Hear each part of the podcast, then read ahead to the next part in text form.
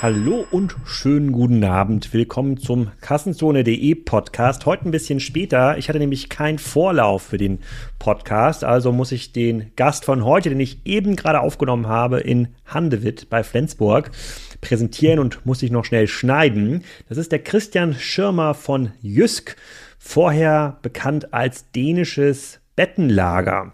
Die machen in Deutschland ungefähr eine Milliarde Umsatz. Die haben einen sehr, sehr ausgeprägten Omni-Channel-Ansatz, setzen sich aber weiterhin extrem gut durch, sind in Europa unter den Top 3 der Möbelhändler. Also die machen schon sehr, sehr cooles Business. In, in Europa machen die, glaube ich, nee, weltweit machen die 4 Milliarden, sind in fast 50 Ländern aktiv und dazu habe ich den Christian auch ausgefragt, ähm, natürlich auch, wie das mit Online funktioniert, welche Werbemaßnahmen da noch funktionieren, warum die Leute dort Möbel kaufen, wie sie Corona erlebt haben, ähm, wie mittlerweile auch der Umsatz weiter angeschoben wird, wie die Supply Chain Veränderungen auch auf den Möbelhandel durchschlagen und ähm, ob wir die Gartenmöbel, die wir bei uns im Garten stehen haben, demnächst anbinden müssten, weil das alles so wertvoll und selten wird. Ist eine ganz coole Folge geworden, insbesondere für diejenigen, die mal so ein bisschen, ja, Hoffnung für den stationären Handel schöpfen wollen, weil Jysk baut dort stark aus. So, jetzt geht's direkt in den Podcast.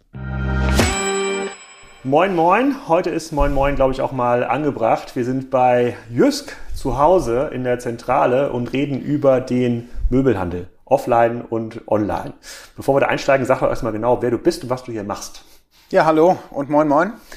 Grüße aus Flensburg, mein Name ist Christian Schirmer, ich bin der zuständige Country Manager für Jysk in der Organisation Deutschland. Das seit 2019 in der Verantwortung, den deutschen Markt mit knapp über 960 Standorten und einem Online-Shop äh, zu verantworten und seit 1996 bereits im, im Unternehmen seinerzeit noch dänisches Bettenlager, jetzt seit September 21 Jysk beschäftigt. Habe den klassischen Karriereweg durchlaufen im Retail-Bereich in verschiedensten Positionen, angefangen als, als Auszubildender tatsächlich im Unternehmen und habe dann die Möglichkeit im Rahmen der Expansion, der Erweiterung von Jysk in Deutschland von Nord nach Süd, äh, unser erster Store wurde ja seinerzeit 1984 in Flensburg eröffnet, äh, bin dann mit der Expansion in Bayern dazugestoßen, 96 und seitdem wachsen wir weiter ganz kräftig und äh, öffnen neue Standorte und optimieren bestehende Standorte. Hast du mal ein paar Kennzahlen zu Jüst, damit man sich vorstellen kann, wie groß das ist? Es gibt immer noch Orte in Deutschland, wo die Marke vielleicht noch nicht 100% durchdrungen ist? Das ist ganz sicher so. Äh, nicht zuletzt durch das Branding, was wir, oder das Rebranding, was wir hatten im September äh, 2021. Aktuell haben wir knapp 960 Standorte in Deutschland.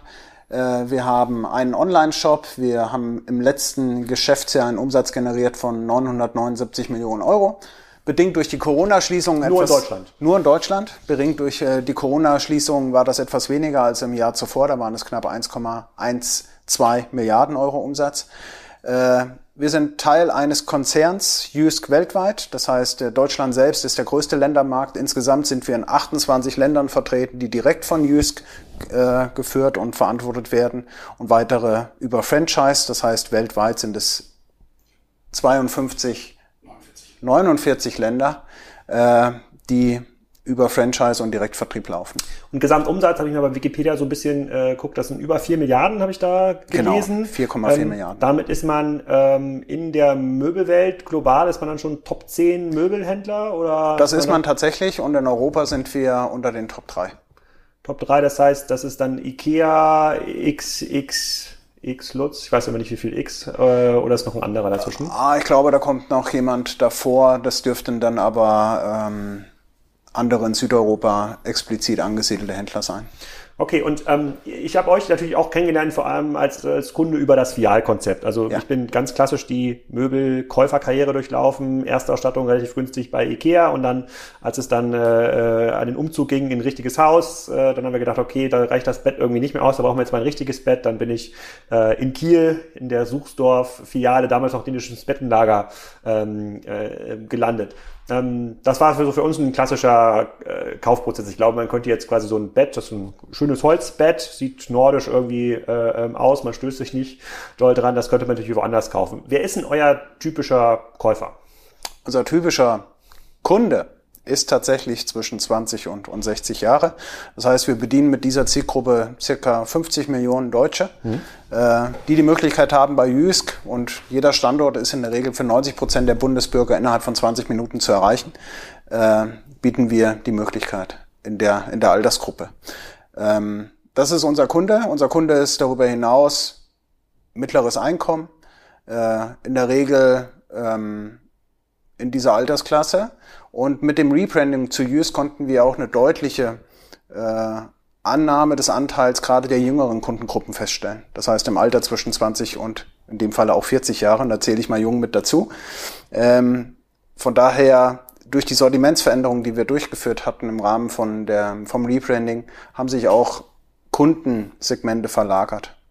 Natürlich bedingt durch gerade im Bereich Möbel, neues Lift-Up, neues Setup und auch in vielen anderen Bereichen, wo das Thema Themenwelten und Inspiration mehr, mehr in den Vordergrund gerufen wurde. Ich bin ja auch auf euch aufmerksam geworden durch die Namensveränderung. Das war ja auch eine ganz schöne Geschichte in der Brand 1 für diejenigen, die es nicht gelesen haben oder die zugehörigen Stories im Manager Magazin. Kannst du noch mal ganz kurz ähm, die Ratio erklären, weil quasi so eine große Marke, so viele Filialen, wo so ein eingelebter Name auch schon ähm, drin ist, das jetzt mal einfach so um, umzubenennen, ist ja nicht ganz risikoarm. Ähm, kannst, jetzt könnt ihr ja schon zurückschauen. Ja. Äh, damals musstet ihr, glaube ich, noch nach vorne schauen. Ist passiert, da wusste keiner so richtig, äh, ob es funktioniert. Ja. Wie hat, warum habt ihr es gemacht und wie hat es funktioniert? Äh, es ist immer einfacher, wenn man ein, ein Business mit einem Namen bedient. Und äh, in den 28 Ländern war zuletzt Deutschland das einzige Land, was noch unter dänisches Bettenlager firmiert war. Alle anderen Länder laufen bereits unter dem Namen Jysk. Und nicht zuletzt der deutschsprachige Raum in Österreich, und das ist ja das ganze Land, wurde äh, ruhig gebrandet äh, im Oktober ein Jahr zuvor, 2020. Sodass wir im Kleinen in Österreich versucht haben, Erfahrungen zu sammeln, wie wird der Name, wie wird die Marke angenommen und haben dann direkt im Januar 21 auch das Rebranding in Deutschland angekündigt und schon acht Monate später dann auch zur Umsetzung gebracht. Und wie hat es funktioniert? Gab es irgendwelche Kunden, die nicht mehr gekommen sind, weil sie gesagt haben, ach, das ist ja gar nicht mehr mein dänisches Bettenlager, das ist ja hier jetzt so moderner Hipper-Kram? Es gab äh, unterschiedliche Motivatoren, warum wir neue Kunden und andere Kunden vielleicht wieder äh, neue Kunden gewonnen, andere verloren haben. Aber im Wesentlichen wussten wir, dass die, die Namensbezeichnung Jysk eine Herausforderung sein wird in der Aussprache. Das haben wir auch äh, spielerisch aufgegriffen in unserem Marketing was wir betrieben haben, schon zwei Monate bevor wir das Rebranding dann offiziell gefeiert haben. Und äh, mit dem Sortimentswechsel gab es natürlich auch Veränderungen. Das heißt, der Kunde, der in der Vergangenheit vielleicht eher das Schnäppchen gesucht hat, die Kuscheldecke oder, oder die, die, die Tierdecke oder was auch immer, es war sehr divers unser Sortiment und sehr kleinteilig, der wird vielleicht heute nicht mehr fündig, auch wenn er sein orangefarbenes Handtuch sucht. Äh, die Ausrichtung war deutlich äh, nüchterner, skandinavischer, eleganter in dem Sortiments. Äh, Durchlauf und dadurch konnten wir aber viele neue Kunden auch gewinnen.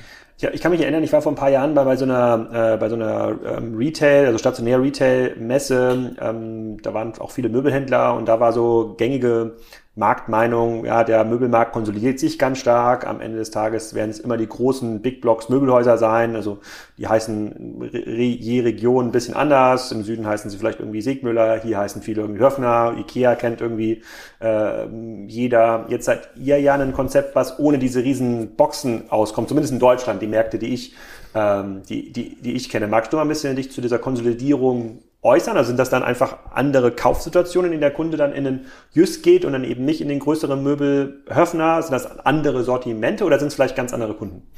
Wir sind natürlich mit unserer Optimalgröße von 950 Quadratmeter Verkaufsfläche nicht in der Lage, ein Sortiment abzubilden wie ein Möbelhaus wie Höfner, Lutz oder auch Ikea. Was haben die? So 30, 40.000 teilweise? Äh, ne? In der Spitze sogar bis zu 50.000 mhm. Quadratmeter mhm. Verkaufsfläche.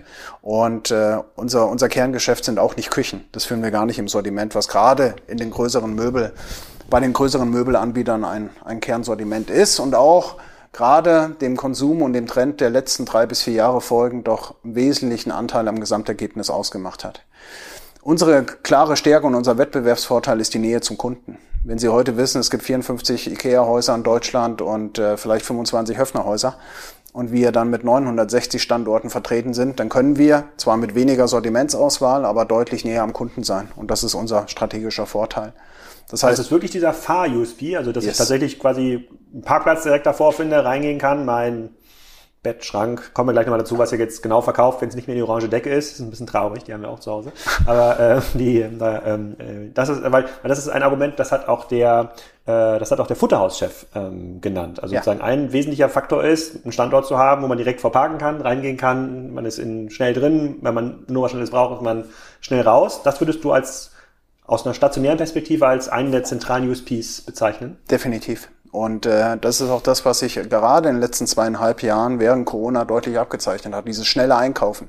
Ich orientiere mich vorab online, mein Einkaufs mein Einkaufsjourney, meine Customer Journey beginnt online. Ich orientiere mich zu den Produkten, zu den Preisen und wenn ich dann Interesse habe, zu einem Produkt, was auch Beratung erfordert, wie zum Beispiel unsere Matratzen, Möbel, Oberbetten, Kissen oder auch die Gartenmöbel, dann fahre ich ganz in die Nähe und bei der aktuellen Spritpreisentwicklung glaube ich noch, noch mehr denn je zuvor, äh, ist es ein hm. relevanter Punkt bin direkt vor Ort, kann meinen Einkauf, meine Beratung wahrnehmen, wo wir einen großen Wert drauf legen, auch dass unser Personal dort kompetent ausgebildet ist und kann mir die Ware auch nachträglich nach Hause liefern lassen. Also ich bin nicht gezwungen, äh, mit dem Auto dort fortzufahren oder am Anhänger. Wir haben Möglichkeiten wie Home Delivery, wie Speditionsauslieferung, sodass der Kunde entspannt seinen Einkauf tätigen kann und der, der Service nachträglich ja, es ihm so angenehm wie möglich macht. Du hast gerade so gesagt, Gartenmöbel und nicht mehr orange Decken. Was ist denn so ein klassischer Einkauf dann äh, bei euch? Geht der Kunde dann tatsächlich immer mit vier Stühlen im Schnitt nach Hause dann für 300 Euro oder ist es dann doch immer schon die ganze Wohnlandschaft oder Schlaflandschaft für ein bisschen höheren Preis? Nein, das ist sehr divers. Also ich denke, der Kunde hat ein konkretes Bedürfnis. Er weiß schon, bevor er unseren Store besucht, was er konkret möchte. Mhm. Ähm, aufgrund dessen, dass wir in unseren Sortimentsbereichen nicht so tief sind, ist es äh, nicht die Regel, dass er ein komplettes Esszimmer oder ein Schlafzimmer einkauft, sondern er kauft modular ein. Er kauft die Matratze und den Rahmenrost dazu. Er entscheidet sich für ein Bett mit einem Schrank äh, und vielleicht noch eine Kommode. Aber im Wesentlichen sind es äh, Teilbereiche der, der jeweiligen Kategorien, die mhm. er kauft. Okay, und wenn man jetzt mal so einen, so einen Preis-Range-Vergleich macht, also auch wenn man jetzt natürlich jetzt ungern natürlich über Wettbewerbspreise reden möchte, aber wenn jetzt ein Gartenmöbelset sozusagen 100 Euro kostet bei Ikea, so kostet das irgendwie 120 bei euch und hat irgendwie noch eine bessere Holzoptik und dann kann ich vielleicht noch zu einem Spezialisten irgendwie gehen, da kann ich es dann für 500 kaufen. Also damit man so ein bisschen ein Gefühl dafür bekommt, worüber reden wir da. Also wenn Ikea einen Gartenartikel im Einstiegspreis für 100 Euro anbietet, dann kostet er bei uns auf keinen Fall mehr als 100 Euro, ähm, weil diese Benchmark betreiben wir sehr genau und sehr intensiv. Äh, es geht aber, es ist wirklich so divers. Wir können Gartensets im Bereich unter 100 Euro anbieten. Es ist aber auch oftmals, dass äh, eine Familie mit drei Kindern kommt, die kaufen ihr Gartenset für 6 oder ihr Launchset für 600, sogar 1000 Euro. Und gerade aktuell können wir diesen Trend feststellen, dass sehr viel im wertigeren Gartenmöbelsegment eingekauft wird, explizit Launchsets, die, die einen reißenden Absatz finden. Und da sind wir in Kategorien zwischen 800 und 1200 Euro. Ich würde jetzt erwarten, dass die Dinge, die ich bei euch kaufen kann, die gibt's auch nur bei euch. Ja. Also ihr seid, äh, heißt das, ihr seid komplett vertikalisiert, dass, äh, also gehören euch auch die Produktionsanlagen dann in Polen oder Bulgarien oder auch immer quasi jetzt, wo die Möbel ähm, hergestellt werden, oder ist das eine Fabrik, die produziert auch dann für andere Möbelhändler? Es ist in der Regel eine Fabrik, die auch für andere Möbelhändler produziert, aber aufgrund des Einkaufsvolumens, was wir haben, in mhm. diversen Produktionsstätten sind wir schon einer der größten Abnehmer, tatsächlich. Und definieren auch unsere Serien, Produkte äh, selbst, auch was das Design angeht, die Produktbeschaffenheit den Aufbau, das Design. Wie viele neue Produkte gibt es dann pro Jahr? Wenn ihr so einen, müsst ihr den Laden dann immer komplett jedes Jahr einmal neu ausstatten oder gibt es solche Evergreens, irgendwelche Signature-Produkte, irgendwie den Jysk Schwebesessel, den gibt es nur bei euch, dafür seid ihr irgendwie äh, ähm, bekannt? Ja, wir haben so etwas gehabt oder haben es nach wie vor. Das ist im Möbelbereich, im Esszimmerbereich die Royal Oak Serie oder äh, alles, was im Bereich Eiche äh, beinhaltet im, im, im Material da waren wir und sind wir nach wie vor führend, was den Preis und die Qualität im Markt angeht. Und dafür, dafür stehen wir auch gerade im, im Esszimmer, im Dining- und Sleeping-Bereich. Ähm, unabhängig davon haben wir aber zweimal im Jahr einen Sortimentswechsel. Einmal zur, zur Outdoor-Transition, das heißt zur Outdoor-Saison, wenn die Gartenmöbel gelistet werden und dann im Herbst zur, zur Möbelsaison.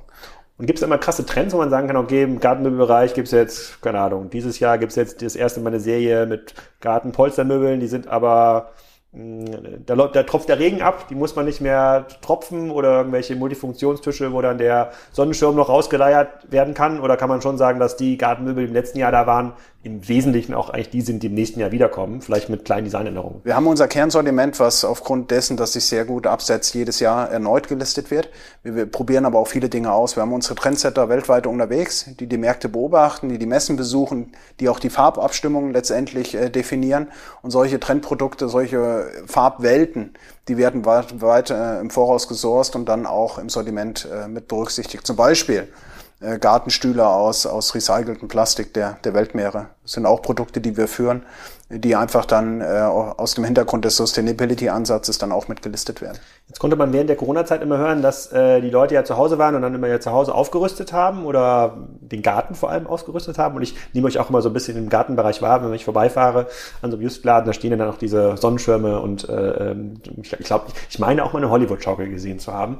Dann, äh, äh, dann davor. Habt ihr das auch so gespürt? Also war das wirklich so, die äh, sozusagen, man konnte nicht mehr reisen, man konnte sozusagen nicht mehr ins Büro fahren, zack, sind die Leute in den Justladen gekommen und haben gesagt, okay, jetzt zeichnen wir mal, was hier ja äh, geht?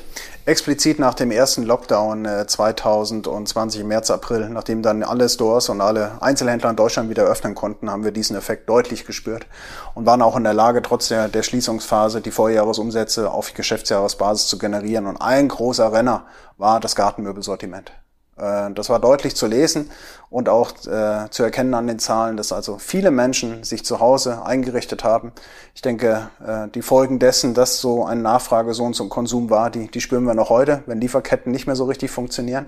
Aber es war ein entscheidender Faktor, ja. Viele haben sich zu Hause eingerichtet, konnten nicht ins Ausland reisen und haben dann für Ausstattung im Innen- und Außenbereich die Investitionen getätigt. Seid ihr bei euren Lieferketten auch stark abhängig von asiatischen äh, Produzenten? Hing auch auf dieser, wie hieß dieses Schiff nochmal? Ähm, Im Suezkanal. Irgendwas mit Given hieß das Schiff, habe ich schon wieder vergessen. Hing da auch irgendwelche Möbel von euch fest?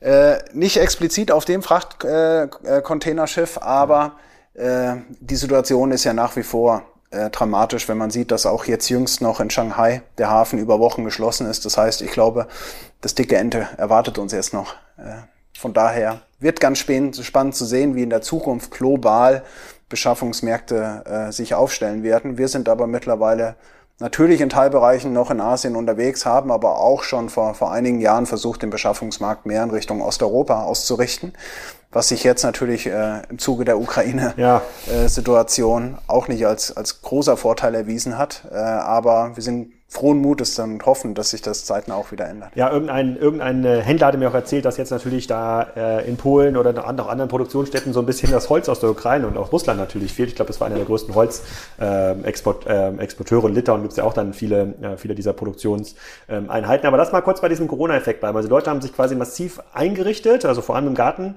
äh, im Gartenmöbelbereich. Viele haben euch, euch dann vielleicht auch als Neukunden irgendwie ähm, kennengelernt. Jetzt hast du gesagt, äh, es gab so einen kleinen so einen kleinen Rücklauf. Ähm, heißt das, die Leute spenden jetzt das verfügbare Einkommen wieder in sowas wie Reisen oder haben sie jetzt einfach sich eingerichtet und sagen, jetzt geht jetzt erstmal äh, nochmal ein, zwei Jahre lang zurück, bis dann so der klassische Wechsel Investments kommen?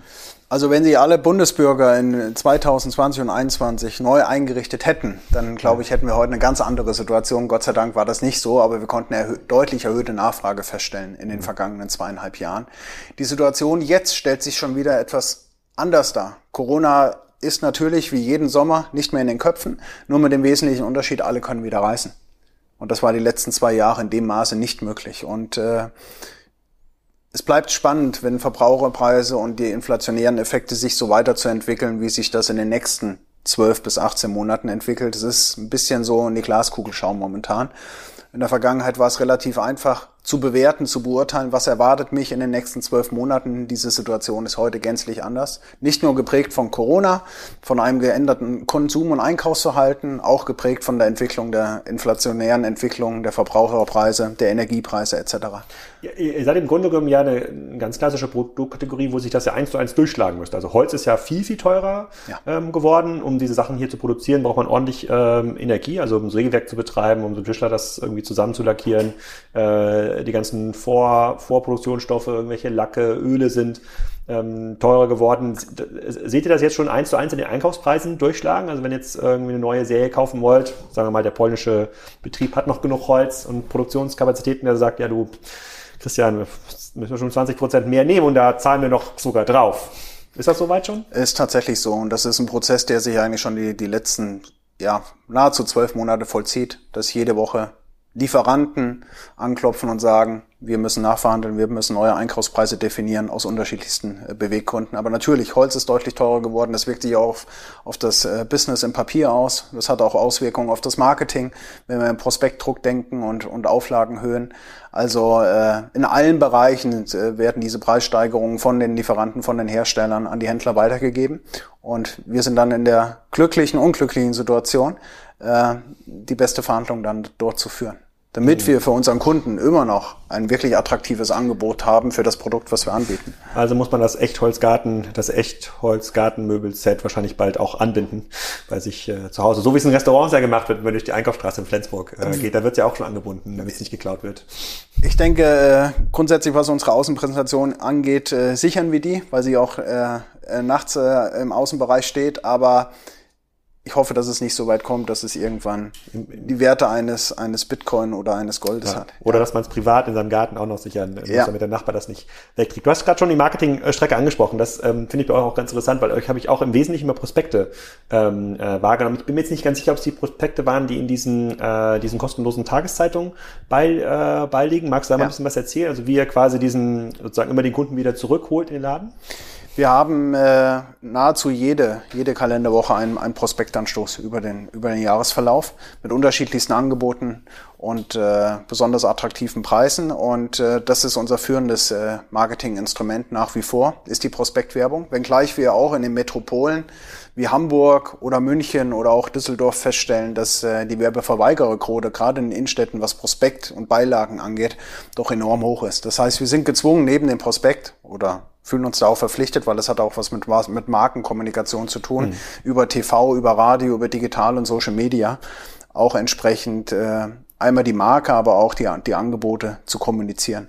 Und das tun wir zunehmend. Äh, nicht um, umso mehr jetzt auch dadurch, dass diese Preissteigerungen, von denen ich schon sprach, im Bereich Papier, was sich ja aus dem, aus dem Holzsegment dann, dann übertragen hat, äh, werden wir auch unser Marketingbudget auch im nächsten Jahr weiter umschiften auf, auf, auf visuelle Medien äh, wie TV, wie Social Media und digital. Wie viele Prospekte sind das denn pro Woche, mit der ihr da arbeitet? Circa 25 Millionen Auflage. Und damit, das ist ja fast quasi die Haushaltsgröße in, in Deutschland, genau. da erreicht man fast quasi fast Wir haben Haushalt. nur wenige White Spots, wo wir über unsere Prospektverteilgebiete die deutschen Haushalte nicht erreichen. Mhm. Ja, das, das, ist schon eine, das ist schon eine ganze Menge. Ähm, der Dirk van Loo von Regiocast, der war auch hier mal im Podcast, den kennt ihr vielleicht. Äh, der hat nämlich auch dieses Beispiel Möbelhändler dort gebracht. So, wo funktioniert das eigentlich, wo funktioniert Radiowerbung gut? Das können sich jetzt viele Hörer, die jetzt wahrscheinlich diesen Podcast über Spotify hören, gar nicht mehr so vorstellen, dass es noch Radiowerbung ähm, gibt. Aber er meinte, das hat natürlich eine, eine sehr hohe regionale äh, ähm, äh, ähm, ähm, Kolorierung. Also man schafft schon, schon dann für Schleswig-Holstein, für Niedersachsen zu kommunizieren und hat einen richtigen Anstoßeffekt. Also wenn ihr jetzt eine Werbung machen würdet, alle Gartenmöbelsets 50 Prozent, ja, bei Just kommen mal viele Leute. Was sind eure Erfahrungen damit? Sozusagen, ihr, ihr bucht sie ja offensichtlich ein. Tatsächlich. Äh, es ist die gleiche Erfahrung. Es hat einen wirklich kurzfristigen Ansatz, der da verfolgt wird. Zum Wochenende hin, Freitag, Samstag, besondere Angebote nochmal per Radio zu kommunizieren, hat, hat einen Impact und einen positiven Einfluss auf das Ergebnis. Äh, Markenkommunikation und äh, Branding ist über diesen Bereich aber schwierig sicherzustellen. Das heißt, man braucht flankierend Social Media und TV, um Marke und was die Marke beim Kunden verbindet, auch besser darzustellen. Wenn man rein den kommerziellen Ansatz verfolgen würde, dann ist Radio sicherlich kurzfristig ein gutes Medium, nach wie vor.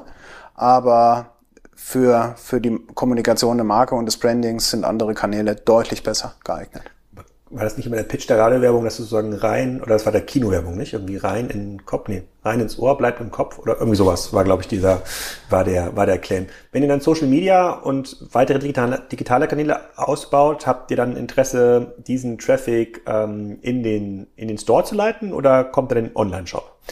Das ist ja das, was wir als Omnichannel-Anbieter grundsätzlich möchten. Ja, wir wollen eine Vernetzung, eine Möglichkeit schaffen, dass egal wie und wo der Kunde einkauft, er gleiche Voraussetzungen vorfindet. Und wir unterscheiden nicht, ob der Kunde online oder im Store einkauft. Es hat, läuft alles auf dasselbe Konto ein. Wir differenzieren nicht. Wir haben überall über alle Plattformen die gleichen Preise, sodass egal wo der Kunde mit Husk in Verbindung kommt, er die gleichen Voraussetzungen erfährt. Aber in erster Linie wird er natürlich, wenn er Social Media auf uns aufmerksam wird, äh, seine Recherche online weiter fortführen. Und je nach Produktkategorie und Gruppe folgt dann der Besuch im Store.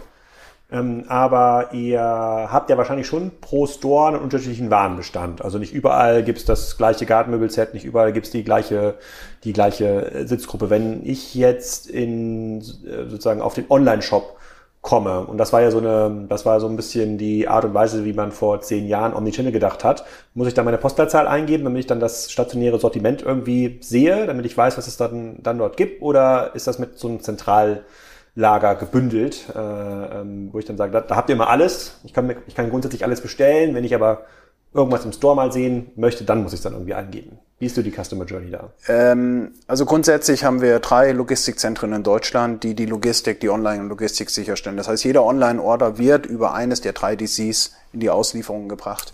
Darüber hinaus hat der Kunde aber über Click and Collect und Click and Reserve die Möglichkeit, direkt an seinem Standort vor Ort einzukaufen. Und die, hat, äh, die, die Eingabe der Postleitzahl ermöglicht dem Kunden, die umliegenden Standorte zu sehen und dann letztendlich auch den Bestand dieses Produktes an die jeweiligen Standorten, sodass er auch sicher sein kann, ich bekomme das Produkt, wenn ich eine Reservierung online durchführe. Ihr habt jetzt ja nicht so ein schnell drehendes Sortiment, das äh, sozusagen das System, was du beschreibst, ist ja bei, bei ähm, Geschäftsmodellen immer schwierig, die, wo der Joghurt dann in dem Moment, wo jemand Click und Reserve klickt, schon aus dem, aus dem äh, Lager genommen wird. Wie macht ihr das? Habt ihr immer so eine Art gebt ihr mal ein bisschen weniger online an, als wirklich dann im, im, Laden ist, um das abzusichern? Sicher. Wir haben Sicherheitsbestand, weil definitiv auch Reservierungen in den Stores schon vorliegen von diversen Kunden und unsere Absagequote bei einer Click and äh, Reserve oder Click and Collect Bestellung, die liegt im einstelligen Bereich. Sodass ja, wir so also ja wirklich dem Kunden, wenn er eine Reservierung durchführt online, dann auch direkt nach innerhalb von 30 Minuten vom Store die Rückmeldung bekommt, ist verfügbar oder nicht. Das heißt, er wird zusätzlich informiert von unseren Mitarbeitern vor Ort und bekommt die Information, dass sie Ware abholen. Wie ist das so eingebaut in Ablauf? Weil damit haben natürlich viele Unternehmen ein Riesenproblem, das quasi in diese stationären Prozesse ja. ähm, einzubinden, weil die Mitarbeiter als sie angefangen haben bei, bei, bei Jös, ähm, da gab es das noch nicht. Äh, und jetzt kriegen sie irgendwelche sozusagen Online-Orders, müssen irgendwelche E-Mails beantworten, vielleicht irgendwas mit, mit WhatsApp zu machen. Wie habt ihr das gemacht? Wir haben vor zwei Jahren äh, in allen Stores alle Mitarbeiter ausgestattet mit mobilen Endgeräten. Das heißt, jeder Mitarbeiter bei uns in den Stores hat ein mobiles Endgerät, wo er just in time sieht, ob eine Click-and-Collect-Order reinkommt und hat sofort die Möglichkeit, diese zu bearbeiten, dem Kunden eine Rückmeldung zu geben. Sofern der Artikel nicht verfügbar ist, wird er sogar nochmal telefonisch kontaktiert und die Möglichkeit einer Bestellung angeboten, sodass spätestens sieben Tage später das Produkt vor Ort im Store ist, um diese abzuholen. Was heißt das bearbeiten? Gibt es dann irgendwie so einen kleinen Alert, der losgeht bei Christian auf dem Tablet? Und genau dann so. ich hier, der, der hat jetzt hier drei Gartenstühle bestellt, dann musst du sie nach vorne tragen in die Click- und Collect-Abholfläche? Ja, so ungefähr. Genau so, ja, er bekommt eine Benachrichtigung, der Mitarbeiter im Store. Er, er, packt diese Ware, er lagert diese Ware hinten im Lager, nicht an der Kasse und äh, benachrichtigt den Kunden zur Abholung. Und, und das innerhalb so, von 30 Minuten. Und könnt ihr auch so ein bisschen Differenzierung, weil differenzieren, was äh, sozusagen Store-Traffic angeht, weil es gibt wahrscheinlich halt wie Tage, ich gehe mal aus, samstags ist irgendwie mehr los im Just-Score, wo das so ein bisschen nervig ist, wenn da zwischendurch noch Orders reinkommt, wo dem Online-Kunden dann sagen könnte, na ja, also ähm, wenn du erst in vier Stunden abholst, wird es für dich ein bisschen billiger, weil dann haben wir auch die Ressourcen äh, äh, dafür. Oder wenn du vielleicht morgen ähm, orderst, wird es noch mal ein bisschen günstiger. Geht sowas schon? Äh, tatsächlich. Äh gibt es äh, Auffälligkeiten. Wir stellen fest, dass explizit Freitag, Samstag und Sonntag die höchsten Orders im Bereich Click and Collect bei uns eingehen. Äh, das ist keine Überraschung. Sonntags äh, kann man klicken. Also die bestellen dann für die, für die nächste Woche. Genau. Ah. Sie können dann die Abholung am Montag direkt morgens durchführen. Und die meisten Click and Collect Orders finden tatsächlich nicht während der Öffnungszeiten der Stores ab, sondern außerhalb der, der Öffnungszeiten, weil der Kunde natürlich online die Möglichkeit hat, 24 Stunden seine Ware zu ordern. Er bekommt dann natürlich entsprechend erst die Rückmeldung, wenn wieder ein Mitarbeiter im Store äh, tätig wird. Aber äh, wir haben auch Arbeitszeiten entsprechend definiert, dass also genau das Packen der Ware von Bestellungen, die über Nacht eingegangen sind, halt außerhalb der Öffnungszeiten stattfinden. Ein bis zwei Mitarbeiter nur damit beschäftigt sind, diese Orders im Store bereitzustellen, bevor der Store dann für alle Kunden öffnet. Und jeder Store hat ja auch nochmal so ein kleines Lager hinten dran, um nachzu ja. nachzufüllen. Wie groß, wenn man sich mal jetzt mal, was gesagt, 970 Quadratmeter, glaube ich, waren Verkauf und optimal 250 ja. Quadratmeter Lager. Okay. Und habt, habt ihr denn, ich, ich überlege gerade, ich, hätte, äh, ich hatte gestern auf der Shop Talks in London Podcast aufgenommen hat, hat jemand beschrieben, äh, genau, aus der Mikros in der Türkei. Da verschiebt sich jetzt quasi diese Quote. Das Lager hinten wird immer ein bisschen größer, weil quasi dieser Click-and-Collect-Anteil halt steigt, beziehungsweise die machen halt Fulfillment auch aus dem Store. Das, genau. ist, aber, das ist aber quasi klassisches äh, Grocery. Äh, äh, Business. Kann, kann sowas auch passieren bei euch? Also ihr seid ja flexibel, euch gehören ja wahrscheinlich die, die Stores. Man könnte quasi die Wand immer so ein bisschen weiter nach vorne schieben, wenn da mehr ein Click, äh, Click und Collect passiert. Äh, die wenigsten Standorte, die wir betreiben, sind tatsächlich Eigentum. Es sind äh, weitestgehend Mietobjekte und es ist eines unserer größten Herausforderungen, aber auch gleichzeitig unserer Potenziale, die Standorte auf die beschriebene Optimalfläche im Bereich Verkauf und Lager auszurichten. Und die 250 Quadratmeter Lager ist schon eine deutliche Erweiterung der Durchschnittsflächen. Wir liegen heute durchschnittlich in Deutschland bei circa 140 Quadratmeter. Das heißt, wir führen also auch hm. in dem Bereich eine deutliche Vergrößerung des Lagers durch, um dem Kunden diesen, diesen wichtigen Service, schnelle Lieferzeit und schnelle Abholung zu ermöglichen. Mhm. Wie, äh, ich, ich, weiß nicht, ob ihr das online kommuniziert aber generell kommuniziert. Wie groß ist denn quasi der E-Commerce-Anteil in eurem Gesamtgeschäft? Der E-Commerce-Anteil in Deutschland, wenn ich das letzte Geschäftsjahr betrachte, ist noch in einem einstelligen Bereich. Das Ziel ist, in Richtung 10 Prozent zu kommen. Heißt, es ist noch unter 10 Prozent ja. ähm, in Summe. Trotzdem braucht ihr aber diese drei Lager oder sind diese drei Lager auch dafür da, die Läden zu beliefern? Genau, die beliefern auch okay. die Läden. Wöchentlich wird jeder Store mindestens einmal beliefert so dass wir also auch dem Kunden, der im Store direkt vor Ort bestellt, eine kurzfristige Lieferzeit anbieten können und auch Verfügbarkeit der Ware, was auch im Möbelhandel doch äh, außerordentlich ist, wenn man teilweise die Lieferzeiten von vier bis sechs bis acht Wochen sieht. Wenn du aus so einer Omnichannel-Argumentation, ähm, also wenn jetzt hier jemand von Home24 sitzen würde, dann sagt er, ach, dann braucht man diesen ganzen Laden nicht, das ist alles viel zu teuer, Personal und sozusagen Miete, das schicken wir dem nach Hause, das lässt sich viel besser, äh, lässt sich viel besser kontrollieren. Sozusagen der Omnichannelist würde er sagen, nee, nee, nee, nee, nee, das, die Brand Experience vom Retailer, die passiert irgendwie im Laden. Ja, da kann man ein bisschen das Holz riechen, da gibt es vielleicht noch ein bisschen Beratung, da kann noch jemand ein bisschen helfen, wie man den, äh, wie man den Gartentisch äh, pflegt im, im Winter. Wenn du es jetzt aussuchen könntest, noch diesen, sozusagen vor dem Hintergrund des Online-Wachstums, würdest du dir trotzdem wünschen, dass der Kunde lieber noch mal in den Laden kommt, das abholt? Äh, das ist der, der wahrnehmbare aktuelle Trend. Und ich denke, der wird sich verschärft auch in der Zukunft so fortsetzen. Nicht zuletzt hat Corona in den letzten zwei Jahren deutlich belegt, dass auch der deutsche Konsument und Kunde sich mehr und mehr an diesen Omni-Channel-Ansatz gewöhnt und Click and Collect mehr und mehr für sich entdeckt. Also wir haben eine Steigerung des Click and Collect-Ansatzes im Vergleich zu vor Corona von 400 Prozent, äh, was deutlich belegt, dass wir dass wir mit diesem Konzept auf einem guten Weg sind. Um das Beispiel Home24 aufzugreifen, äh, ich glaube, gerade er oder dieser Anbieter hat ja gerade auch mit der Übernahme von stationären Händlern belegt, dass der Omnichannel-Ansatz, den wir betreiben, wohl der richtige ist. Na, die, das Argument gehe ich nicht 100% mit, warum das äh, übernommen wurde. Ich glaube, das war eine Verzweiflungstat. Aber ob das jetzt so schlau war, weiß ich jetzt auch nicht. Aber gut, das ist eine andere, das ist eine andere, äh, eine andere, ähm, äh, eine, andere Diskussion. Wenn ich jetzt ein Omnichannel-Kunde von euch wäre, bin ich jetzt nicht, ich, hm, wäre jetzt noch gar nicht auf die Idee gekommen, ich wäre glaube ich immer in den nächsten Laden gefahren, ähm, dann würde ich mir ja wünschen, okay, ich kann mir diesen Laden reservieren, aber optional habe ich gar keine Lust, da selber hinzufahren mit dem Hänger, sondern ich möchte da jemand, dass hier jemand sich in den Just-Transporter setzt und mir das direkt nach Hause bringt, weil nachher kommt die Gartenparty, Party, da will ich äh, feiern. Macht ihr sowas schon? Natürlich. Und auch flächendeckend? Ja, wir sind jetzt dabei, haben die ersten 500 Standorte ausgerollt mit Home Delivery und bis Ende August wird deutschlandweit äh, für den Kunden die Möglichkeit existieren, dass er im Store bestellen kann und die Auslieferung von den Logistikzentren direkt zum Endkunden geht. Und Aber das nicht nur für das Sortiment, was wir im Store anbieten, sondern auch für das erweiterte Online-Sortiment. Das heißt, die Beratung im Store findet auch zum Online-Produkten statt. Er kann im Store die Online-Produkte bestellen, die nur online äh, erhältlich sind. Und die Auslieferung erfolgt dann direkt von den DCs an den Endkunden. Und habt ihr eigene Jysk-Transporter bis zum Endkunden, die dann aus dem Lager kommen oder die dann vom Store losfahren? Nein, da nutzen wir die, die üblichen Spediteure, die großen, wie DHL, wie UPS, wie DHL, die dann ja. unterstützen aber bei der, bei der, ähm, bei der, äh, bei dem Ordervolumen, was ihr jetzt ja schon aufbauen könnt, bei den vielen Filialen, könnt ihr doch wahrscheinlich auch regional, ich weiß nicht, wie viele, wie viele Läden gibt es in Schleswig-Holstein? Ja, wahrscheinlich schon dann fast 100? Ja. Ja. Da, da würde es doch wahrscheinlich auch lohnen, dass es irgendwie einen Truck gibt, der die ganze Zeit drumfährt an Kunden, oder? Geht das äh, nicht schon? Äh, wir haben neben dem Home Delivery Konzept auch ein Speditionskonzept parallel laufen, die zusätzliche Services wie Aufbau und Entsorgung noch anbieten. Das sind regionale Spediteure, die dann je nach äh, Vertragskonstellation ein, zwei, dreimal die Woche in den jeweiligen Postleitzahlengebieten ausliefern. Mhm. Okay.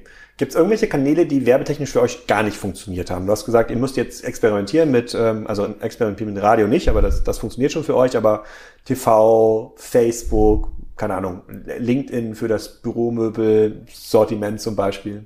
Wir, wir nutzen und testen uns in allen Bereichen aus und sind stetig dabei zu schauen, wie, wie funktioniert das über das AB-Testing. Aktuell, aufgrund der besonderen Situationen auch äh, im Umfeld, ja, wir haben drüber gesprochen, egal ob Corona oder der Ukraine-Krieg, ist es schwer, immer noch schwer zu bewerten, was ist der, der beste Kanal, weil der Kunde selbst auch umdenkt. Und äh, wir sind auf jeden Fall bestätigt im Bereich Click and Collect. Wir sehen, dass Social Media zunehmend Zuspruch bekommt. Gerade in den Metropolen, in den Großstädten ist das Thema Prospekt äh, aus unserer Sicht ein Auslaufmodell. Und da fangen wir früh, jetzt früh genug an, da mit anderen Werbekanälen und mehr im Bereich Social Media und digital in die Großstädte reinzugehen. Wenn Prospekt nicht mehr funktioniert, du aber sagst, dass man natürlich so eine Art Markenträger braucht, wird dann Out of Home, also klassisch irgendwie Litfaßsäulenwerbung, Werbung in der U-Bahn relevanter für euch? In, in, in Städten, wo wir mit einer entsprechenden äh, Store-Dichte vertreten sind, äh, sicherlich. Wie viele, wie viele Stores gibt es in Hamburg zum Beispiel? In Hamburg haben wir zwölf Standorte und in Berlin, das ist die Stadt mit den meisten Standorten, dann sind wir bei knapp 30 aber noch mit viel, viel Potenzial, dennoch weitere Standorte zu eröffnen. Von daher, um die Frage Out of Home zu beantworten, aktuell ist es kein effizientes Werbemittel für uns. Mhm. Und die, wie, wie rechnen die das denn aus? Weil bei der, bei so der klassischen Out-of-Home-Werbung, sozusagen so in, in so einem Multi-Touchpoint-Business, man kann in den Online-Shop irgendwie reingucken, dann äh, kommen die Leute auf meinen Store, dann gucken sie vielleicht doch online nochmal nach. So wie, wie, wie kriegt ihr denn quasi da den Kunden gefasst, um dann zu sagen, diese spezielle Werbekampagne hat jetzt funktioniert und die Litfaßsäule in Berlin, das lassen wir mal lieber sein. Das ist natürlich die Herausforderung, wenn Sie einen Marketingmix haben und alle Kanäle zahlen zu einem gleichen Zeitpunkt auf den Erfolg der Kampagne an. Das heißt, Sie haben nicht nur isoliert das Prospekt, Sie haben auch nebenbei noch TV, Social Media und digital gleichzeitig laufen. Äh, ist es schwer, die Werbeerfolgskontrolle durchzuführen. Wir haben aber aufgrund der Tests, dass wir dann einzelne Werbekanäle isoliert nur aktiv geschaltet haben, an einzelnen Standorten in Deutschland Rückschlüsse ziehen können. Und deswegen auch die Aussage, Social Media mit zunehmendem Zuspruch, äh, digital abhängig davon, ob sie ländlich äh, die Standorte bewerben oder in den Großstädten. Da gibt es große Unterschiede, weil die, die, die Akzeptanz für digital und Social Media in den Großstädten einen wesentlichen höheren Einfluss und Akzeptanz hat als zum Beispiel in ländlichen Regionen. Gibt es auch sowas wie Möbelinfluencer? Leute, die. Natürlich. Ja? Wie funktioniert das? Es gibt Influencer, die sich auf den Bereich Möbel und Inneneinrichtung äh, spezialisiert haben. Ähm, aber derzeit nutzen wir noch keine Influencer als, als Marketinginstrument. Ich überlege gerade, wie ein Möbelinfluencer, wie das denn funktionieren kann, ob die dann jede Woche ein neues Sofa haben, auf dem sie sich irgendwie äh, fotografieren. Bei Garten, ich habe jetzt äh, sozusagen das Thema Garteninfluencer, ist jetzt, kommt jetzt irgendwie groß raus. Ja. Äh, da machen wir demnächst auch Podcast. Ähm, aber Möbelinfluencer habe ich das noch gar nicht so noch gar nicht so wahrgenommen. Okay, also das von den Werbekanälen, das, das, das verstehe ich. Dann vielleicht nochmal zwei, drei Fragen zum, zur Marktgröße. Das, die letzten Marktzahlen, die ich gesehen habe, das ist jetzt auch schon ewig her, zehn Jahre, da hieß es immer so Home, Home, Home und Living, also auch sozusagen so kleinteilige äh, Bereiche, sozusagen, die man fürs Zuhause braucht, sind 35 Milliarden genau. in Deutschland ähm, ungefähr. Ist das ein, ist das ein wachsender Markt? Ist das, oder bleibt er im Wesentlichen stabil? Er bleibt im Wesentlichen stabil. Das ist von Jahr zu Jahr mehr oder weniger das gleiche Marktvolumen, was abgebildet wird, zwischen 34 und 35 Milliarden Euro.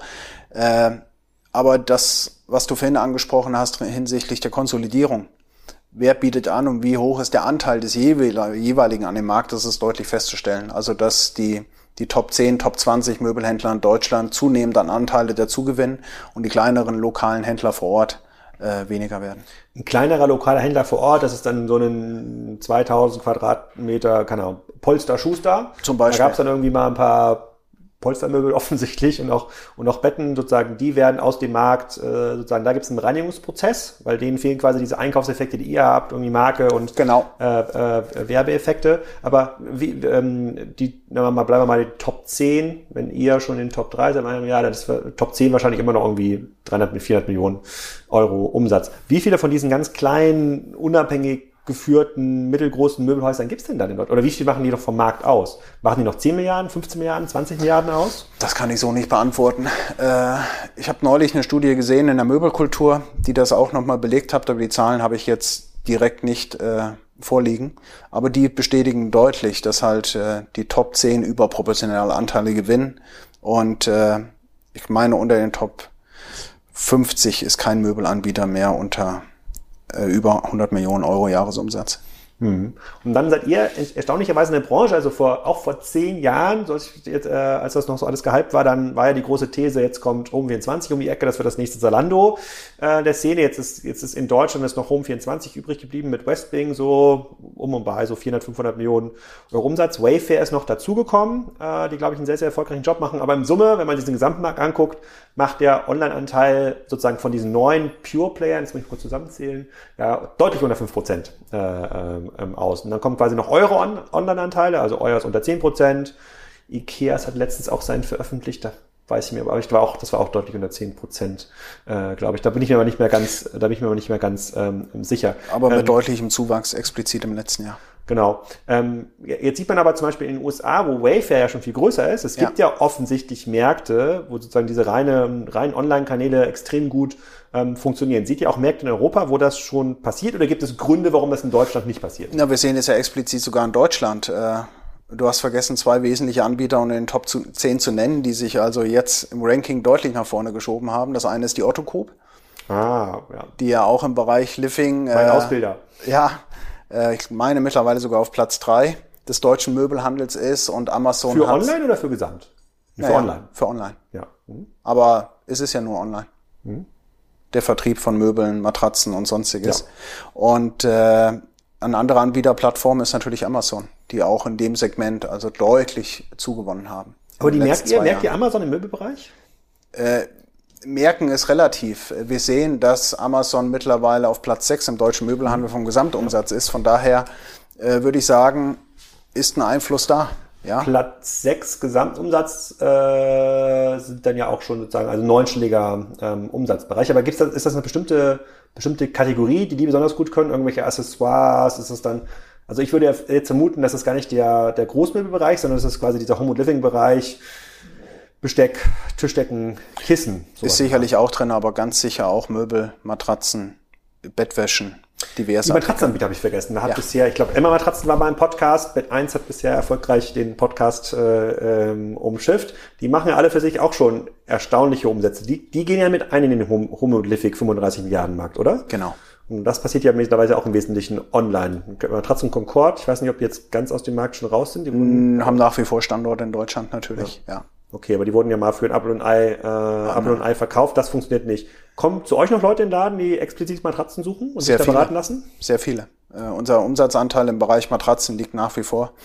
Äh, ein Viertel unseres Umsatzes wird im Bereich Matratzen und Zubehör nach wie vor generiert. Das heißt, wir sind in der Wahrnehmung des Deutschen immer noch der Spezialist für, für den Bereich Schlafen. Nicht nur was die Matratzen angeht und die Rahmenrost und das Zubehör, sondern auch was Oberbetten und Kissen angeht.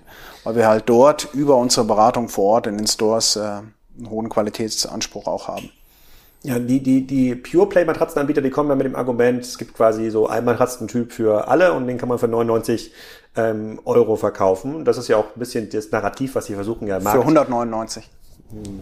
War, war Bett 1 nicht auch mal 99? Ja, kann sein, aber 190. Kann auch ja. 199, äh, kann 199 sein. Ich glaube, dann kann man auch noch ein bisschen mehr zahlen, wenn man besonders große Größen dann irgendwie äh, ähm, hat. Aber es ist natürlich jetzt verglichen mit so einer 1000 Euro Mehrfachlagen, Latexmatratze immer noch extrem ähm, günstig. So, das, das probieren wir jetzt schon. Ich überlege gerade, wann Bett 1 denn in den Markt gekommen ist. Müsste auch schon fast zehn Jahre ja. äh, her sein. Das, dieses Narrativ wird ja nun seit zehn Jahren äh, ähm, ähm, betrieben. So, wo am Anfang die Szene ja, und fairerweise ist das, hat sich das ja auf Matratzen Concord ja auch massiv ausgewirkt, da gedacht hat, okay, die brechen diesen Markt komplett um. Jetzt sagst du aber, zu euch kommen trotzdem die Kunden noch in den Laden und sagen, nee, nee, nee, nee, nee, ich habe eine ganz bestimmte Schlafanforderung oder einen ganz bestimmten Lattenrost, ich habe einen Lattoflex-Rost, da möchte ich jetzt keine 199 Euro Matratze rauflegen. Ja. Äh, was wir feststellen können, ist natürlich durch diese Story, die immer wieder erzählt wird, du erhältst die beste Matratze für 199 Euro, ist diese Wahrnehmung beim Kunden auch da. Ja, ich muss nicht 500, 600, 700 Euro für eine Matratze ausgeben, wenn mir irgendjemand erzählt, du kannst es auch für 200. Äh, interessanterweise ist es dann aber spannend, dass äh, das Kunden, die Kundenreaktion im Store zu erleben, wenn dann der Kunde auf einer 199 Euro, was, was auch immer für einen Anbieter, ob Bett 1 oder immer, äh, liegt und dann mit einer vergleichbaren Matratze äh, dann äh, den Kontakt aufnimmt und feststellt, oh, da gibt es wohl doch einen Unterschied im Liegekomfort. Habt ihr so eine Emma-Matratze oder, oder, oder eine Bett 1 Matratze im Store einfach als Vergleich? Wäre Selbstverständlich. Ja? Ja, natürlich. Wir, ah. wir führen auch das die Emma-Matratze und äh, ich denke, genau über diesen Beratungsprozess und über diesen Beratungsweg ist es dem Kunden einfach zu vermitteln, dass es tatsächlich Unterschiede gibt im, im Schlafgefühl und im, im Liegegefühl zwischen diesen Matratzen. Hm. Was, was, kann man bei euch maximal ausgeben, wenn man so ein Bett kauft? Wo kann ich da, was ist das obere Ende? 1000 Euro. Und dann ist dann für eine Matratze. 2 x 2 Meter Doppelbett. Nein, für eine Matratze. Für eine Matratze? Ja. Und wenn ich ein Bett kaufe, was ist dann so das? Äh, das ist abhängig von der, von der Kombination. Äh, es gibt ja unterschiedliche Möglichkeiten, unterschiedliche Matratzenqualitäten, unterschiedliche Rahmenrostqualitäten, mhm. Bettgrößen. Äh, wenn wir vom 1,80er Bett dann ausgehen, wir nehmen zwei Matratzen a 1000 Euro, was wirklich High-End-Produkte sind, äh, passender Rahmenrost dazu, Elektrorahmen. Ah, stimmt, ja, Elektrorahmen. Für 500, ja, ja, ja, ja, stimmt, äh, dann ist es durchaus möglich für ein Bett ähm, 3.000 bis 4.000 Euro auszugeben. Mhm. Okay. Wie viele von den Kunden, die heute in den Laden kommen, ähm, haben mit eurer Marke schon online vorher Kontakt gehabt? Also waren vielleicht schon beim Online-Store und haben sich informiert vorher? Also grundsätzlich sagen die Studien, 90 Prozent aller Kunden, die, die einen Store besuchen, hatten vorher schon ihre Customer Journey online begonnen. Ähm, das würden wir in ähnlicher Richtung bestätigen. 80 bis 90 Prozent unserer Kunden haben sich im Vorfeld online orientiert. Mhm. Okay, dann äh, sozusagen, äh, wir haben jetzt hier schon auch sozusagen schon relativ viel das Businessmodell äh, durchleuchtet. Jetzt geht es noch ein bisschen um die Wachstumsperspektiven. Also ich ja. verstehe, der Markt in Summe wächst nicht. So, da gibt es quasi eine so Konsolidierungsbewegung in verschiedene ähm, Richtungen. Jetzt könnt ihr als Unternehmen natürlich ja auf, guckt ihr auf den europäischen Markt. Also ihr müsst, seid jetzt nicht nur auf die äh, äh, jämmerlichen 35 Milliarden in Deutschland angewiesen, sondern man kann als Gruppe natürlich auch ein bisschen, äh, ein bisschen außen ähm, schauen. Wenn wenn ihr so Wachstumsstrategien besprecht, dann wird es ja anders sein als bei einem, bei einem Pure Player, der bis vor einem halben Jahr noch sehr stark über ähm, sozusagen über äh, ähm, Revenue Multiples sich ähm, finanzieren konnte. Das ist jetzt ja nicht mehr der Fall. Ähm, wie geht ihr da vor? Sagt ihr dann, okay, wir, wir schaffen es nächstes Jahr nochmal 10% mehr aus dem Markt rauszuholen, wenn wir hier besonders stark, keine Ahnung, Norddeutschland, Ostdeutschland penetrieren. Da sehen wir irgendwie die Unterdeckung im Bereich äh, Schlaf, Möbelhandel oder irgendeine andere Region. Wie, wie funktionieren diese Planungsgespräche? Ja, vielleicht erstmal auf Use-Ebene. Äh da ist Expansion außerhalb von Europa das dominierende Thema. Wir werden äh, alleine im nächsten Jahr auch in der Türkei unsere ersten Stores eröffnen. Mhm. Wir hatten das ja vor zwei Jahren in Russland, haben wir hat ja jetzt sein Geschäft wieder aber zurückgezogen, die Stores alle geschlossen aufgrund der Situation. Wie viel äh, gab es da in Russland? Äh, ich meine, das waren 15. Okay. Mhm die jetzt alle im Abverkauf sind und äh, zeitnah auch äh, geschlossen sind. Äh, in der Türkei werden wir nächstes Jahr im Frühjahr dann die ersten Stores in Istanbul eröffnen, sodass also global betrachtet die Expansion außerhalb von Europa, Türkei, Nordafrika, das sind so die Standorte, die Regionen, die jetzt auf der Agenda sind, um ja weiter, weiter, weiter zu wachsen. Innerhalb von Deutschland haben wir natürlich auch eine Strategie. Wir haben noch Potenzial für 1150 Standorte. Da ist also noch Luft, gerade in den Metropolen, die wir gesprochen haben. Zu denen, insgesamt. Das heißt, insgesamt. Potenzial von, von circa 200 äh, zusätzlichen Standorten okay. in Deutschland. Äh, maßgeblich natürlich in den größeren Städten und maßgeblich auch im südwestdeutschen Raum, in den Metropolen Essen, Düsseldorf, Köln, München, Nürnberg, Stuttgart äh, wo wir natürlich zunehmend auch in Richtung Genehmigung unsere Herausforderungen sehen. Ja, wenn Sie in eine Großfläche rein wollen, mehr als äh, 799 Quadratmeter, dann haben Sie besondere Genehmigungssituationen äh, vor Ort von den Gemeinden und Städten, die es gilt zu, zu, zu meistern.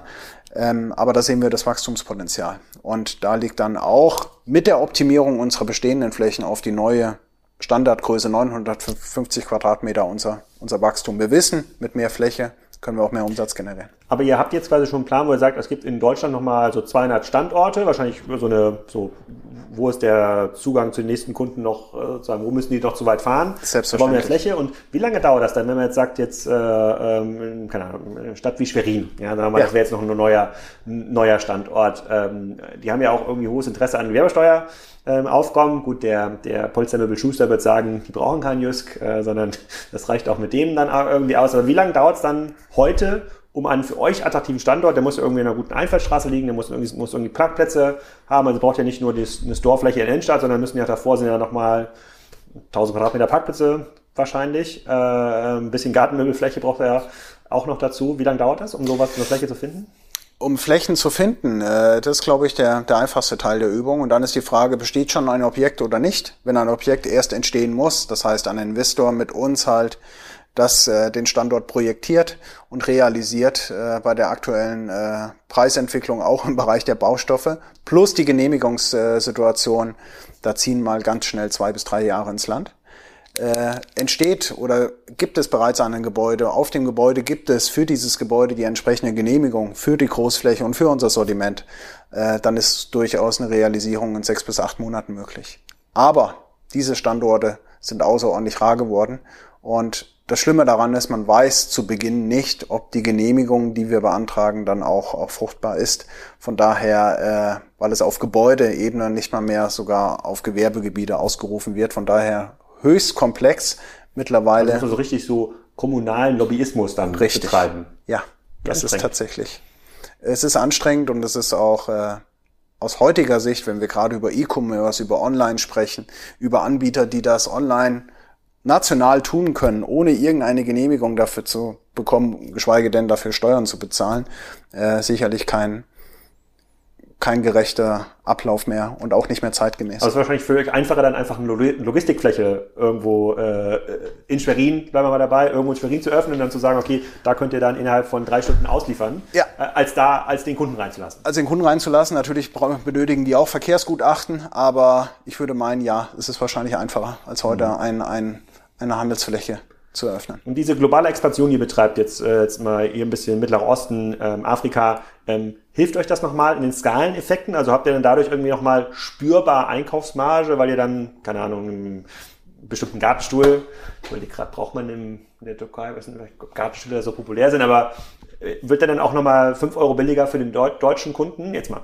inflationsbereinigt ausgelassen? Wenn man das Land alleine betrachtet, natürlich nicht, dann ist der Skaleneffekt überschaubar. Wir haben heute knapp 3200 Standorte weltweit. Wenn Sie in ein neues Land reinkommen, dann ist natürlich die Expansion in den ersten Jahren gut, aber der Skaleneffekt ist überschaubar. Wenn man das über alle Länder betrachtet und dann weiß, man hat 250 bis 300 Standorte von, pro Jahr, über alle Länder und wir haben mittelfristig das Ziel, 5000 Standorte zu haben, dann ist der Skaleneffekt deutlich größer. Wir sind jetzt ja hier in, äh, ist das, ist das Flensburg oder ist das Handewitt? Ist ja ein eigener, das eigener Teil. Ne? Handewitt ist ja quasi, genau, das verwechselt nicht mal mit dem Handballverein, ja, ist der Flensburg Handewitt. Ähm, die, ähm, Wo wir im Übrigen Hauptsponsor sind. Ist das so? Ja. Ah, Sven, ich bin ja äh, eher an der Kieler Ecke, da ist mir nur eine Cookie nicht auf die Trikots. ähm, die, äh, die, äh, die Leute, die jetzt hier zuhören, das sind ja relativ viele Digitale ähm, dabei. Muss man sich vorstellen, wenn man für Jysk arbeitet, muss man hierher kommen nach ähm, Handewitt oder habt ihr schon einen starken Remote-Ansatz? Äh, durch Corona gezwungenen Remote-Ansatz, aber wir haben natürlich äh, Work-at-Home-Policies, die auch unseren Mitarbeiter hier vor Ort äh, die Möglichkeiten bieten, an einzelnen Tagen der Woche von zu Hause aus zu arbeiten. Das heißt, wir versuchen also diese klassische Arbeitswelt mit einem Work-at-Home-Ansatz zu kombinieren. Äh, und dadurch, dass auch viel, viele unserer Servicebereiche in Dänemark oder auch in Polen angedockt sind, gibt es natürlich da auch eine Vernetzung über alle Länder hinweg. Dänemark ist zentral in Aarhus, oder? Yes. Ja, okay. Das von hier aus nochmal drei, drei Stunden? Zwei nee, anderthalb Stunden. Okay. okay. Ist nicht so weit. Wie viele, wie viele Leute sind da in Aarhus? In Aarhus aktuell, uh, die, die, die tatsächlichen Zahlen habe ich nicht, aber wir erweitern auch gerade unseren Standort, unser Verwaltungsgebäude, unser Head Office in Aarhus. Äh, zusätzliche Flügel kommen hinzu. Von daher sind wir auch in der Zukunft dann ausgerichtet für, für weitere Expansionen und zusätzliche Standorte über alle Länder. Ja, sehr cool. Also die, die zuhören, können ja mal auf die Jobseite schauen. Also Flensburg ist ja auch eine, das ist eine schöne Ecke. Ich komm, wohne ja hier auch nur eine Dreiviertelstunde weg. Äh, und Aarhus ist auch besonders schön für die Leute, die schon mal in Dänemark ähm, ähm, Urlaub waren. Vielen Dank für die Erklärung des Geschäftsmodells. Sozusagen äh, Glückwunsch zum auch zum Erfolg. Sozusagen, ihr seid ja offensichtlich einer der Konsolidierungsgewinner. Äh, ähm, und diejenigen, die jetzt mal bei Jüngst vorbeifahren, gerade wenn sie den Podcast hören, dann schaut da mal rein. Da könnt ihr euch auch im Online-Shop schon mal vorinformieren. Vielen Dank. Vielen Dank fürs Gespräch. Danke. Das war's. Ich hoffe, euch hat diese spontane Donnerstagsabendausgabe gefallen. Nächste Woche geht's weiter mit dem Manzli Heinemann. Da muss ich Florian gleich mal schicken, welche Unternehmen wir da eigentlich betrachten wollen. Haben wir uns auch gar nicht drüber geeinigt. Da müssen wir auch ein bisschen Research äh, machen. Dann bin ich noch bei Tom Taylor, ähm, dem CEO, und äh, wir besprechen, warum sein Business viel besser funktioniert als das vieler Wettbewerber. Der Asklepios CEO ist zu Gast im Kassenzone Podcast und zwischendurch kommt noch Folge 400. Da wird mich der Pip Klöckner diesmal in, äh, interviewen. Der kommt hier zu mir auf den Bauernhof. Hat er gesagt, ob's passiert, weiß ich noch nicht. Und äh, letzte Folge, die letzte Jubiläumsfolge hat ja der Tarek gemacht. Das war Folge 300. Das war mal eine etwas andere ähm, ja, Sicht auf das Leben bei Kassenzone und bei Spriker. Und ich hoffe auch, dass Folge 400 cool wird. Insofern erstmal bis nächste Woche mit Flo am Apparat. Viel Spaß. Bis dahin.